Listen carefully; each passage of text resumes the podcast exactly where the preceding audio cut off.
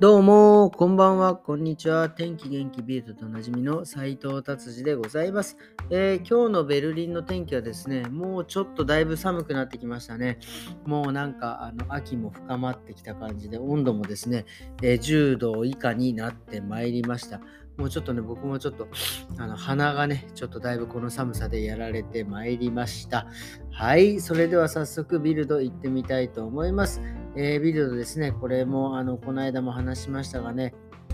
相変わらずまだいます。えー、気候の、えー、気候変動に関するですね、え、活動家の方たちがまたですね自分の手をに攻めラインをたっぷりつけて道路に、え、道路と手をくっつけてですね、え、車を封鎖するというこれは本当にね、えまた月しばらくねこのニュースなかったんですけどまた今週月曜日火曜日にいろいろ出てきてですねまたこのアウトバーンいわゆる高速道路からね出てきた車のところにやるのでね本当にね、危ないですよ、これ。うん、あの、引かれてしまったらもちろんそうだし、まあ、いつも言いますけど、緊急でね、必要な、例えば救急車だったりとか、ね、パトカーだったりとか、こういう人のおかげで全く通れないんですよね。本当にね、これはもう早急にあの違う方法でね、考えていただきたいと思います。はい、じゃあ次はですね、えっ、ー、と、ミュンヘンの方でですね、えっ、ー、と、密輸がまた見つかった密輸タバコ。やっぱりね、ヨーロッパですからね、あの陸続きなんでね、こういう密輸なんかはね、本当に、えー、結構はびこってるみたいなんですが、タバコがね、今回そのタバコが密輸で見つかったんですけど、えー、1、10、100、1000、1380万本ってこれね、写真で出てるんですけど、すげえ量なんですよ。これ、密輸できるってよく思ったなと思って。もうちょっともう、笑いが止まらなくなりましたね。しかもそのタバコだけじゃなくて、さらにですね、えー、水パイプタバコとかがですね、水パイプ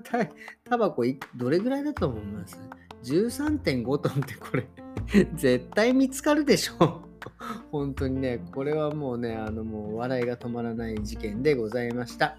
はい、じゃあ次はですね、えっ、ー、と、2024年から EU のですね、充電器の差し込みのプラグがですね、え iPhone はなんかこの iPhone 用のなんかあの平べったいやつなんですが、えっ、ー、と、2024年からとうとうね、USB-C プラグって言ってですね、USB みたいなこう、なんかちょっと平べったいあのタイプのですね、えー、に全てが統一されるということですね。これはね、まあで、まあ、どういう理いろんな利権もか、ま関わっているとは思うんですが、まあ、とりあえず iPhone の、えー、充電器はもうダメになってですね、iPhone の方も多分そちらの方に移行してくるというふうになってくんじゃないかなと思います。これやってね、なんかこう、一つにね、なんか統一してくれるのは非常にありがたいですね。あの、僕、今回その日本にね、帰ってすごく思ったのが、えっ、ー、とですね、あの、まあ、現金はね、あの最近その、ね、持ち歩くことこともなくなってきたので、えー、クレジットカードでね、払おうと思ってもね、その日本ではですね、日本で作ったクレジットカードでしか払えないところが結構あるとか、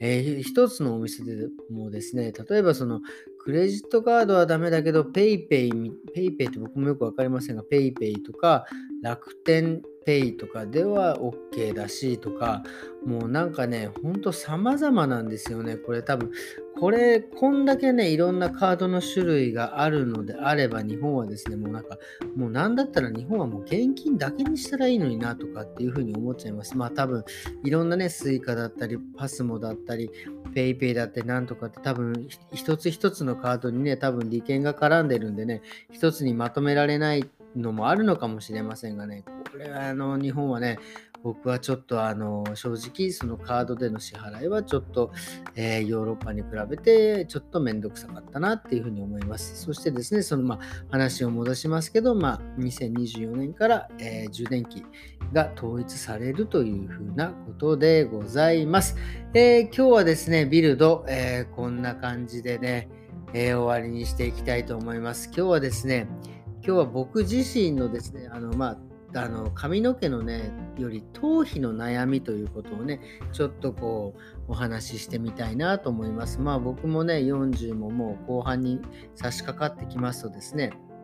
特に男の人のね頭皮っていうのはね結構こう匂いがね、えー、結構出てくるんです。これはもちろんその加齢臭だったりとかねそういうこともあるので匂いが出てくるんです。で例えば匂いがねどういういつそういうのが気になるかって思うのはですねまあ僕なんかは、まあ、例えば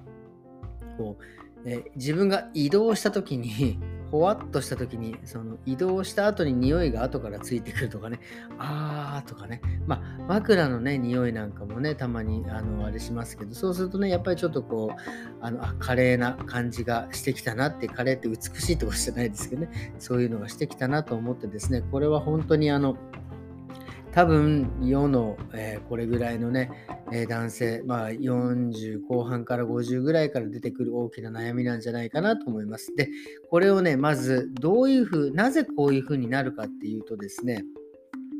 まあ、多くはですね、まあもう年の加齢、プラス、あとはですね、えーと、いわゆるストレスだったりとか暴飲暴食によってですねあの老けなんかがこうね結構出てくるんですけどこれがね老けがね出っ放しになって頭皮にねついてるんですね頭あのまあ老けとか、えー、汚れっていうのはタンパク質ですからねそのタンパク質をですね吸収しようとしまして、えー、頭皮のね、まあ、いわゆる、えー、表皮ブドウ菌だったりとかいろんな細菌とかねがですね、カビとかがね、発生するんですよね。その細菌とかカビが、まあ、頭皮の匂いの原因になったりとか、その匂いを強くするっていうことです。なので、まず、フケをとかがね、出る人は、フケをまず減らしていくっていうことです。まあ、それは減らすには何が大事かって、まあ、生活習慣、暴飲暴食、やめる、それからしっかりした睡眠をとるということが大事ですね。そして次に大事なのが、やっぱり頭皮のケアですね、シャンプー。シャンプーもですね、あの、なんていうんですか、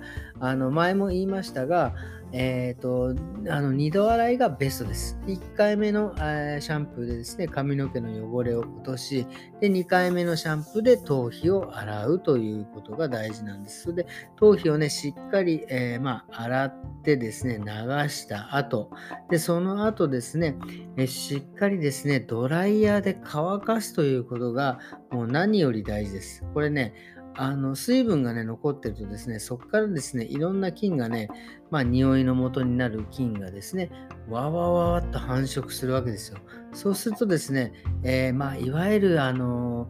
えー、洗濯物で言うとですね部屋干しとかするとこうちょっと生乾きの匂いってこうちょっと嫌じゃないですか。ああいう感じのこう現象がですね、えー、頭皮でも起きているということなんです。これはねあの非常に、えー、ちょっとねえー、まあ、自分も不快だしですね、まあ、人をね、えー、不快にさせてしまうのでですね、これはあの注意した方がいいと思います。まあ、頭皮もそうだし、まあ、あとはね、体なんかもやっぱりしっかりね、えー、運動したりとか、食生活をしてですね、その改善していくことによってですね、えっ、と、何ですか、いわゆる加齢臭なんかもですね、え、まあ、まあ、まあ、しょうがない、まあね、しょうがないですよね。これある年になってくるとですね、そういう成分が出てくるんですよ。えっ、ー、えー、とね、なんて、ネノナールとか、まあなんかそういう、そういうなんか成分がね、出てきてしまうんで、しょうがないので、それをですね、やっぱり新陳代謝をね、良くして、えー、体の新陳代謝をね、えある程度良くしてですね、えー、体の循環させる、血液を循環させる、汗を出してデトックスするということで、まあ、軽減されるということで、あとは、ま、しっかり清潔に保つということが大事なんじゃないかなと、えー、思って一気に喋ってしまいました。えー、ということでですね、今日はちょっと頭皮の匂いについてお話ししてみました。えー、それではですね、今日はこんな感じで終わりにしてみたいと思います。それではまた明日。さようなら。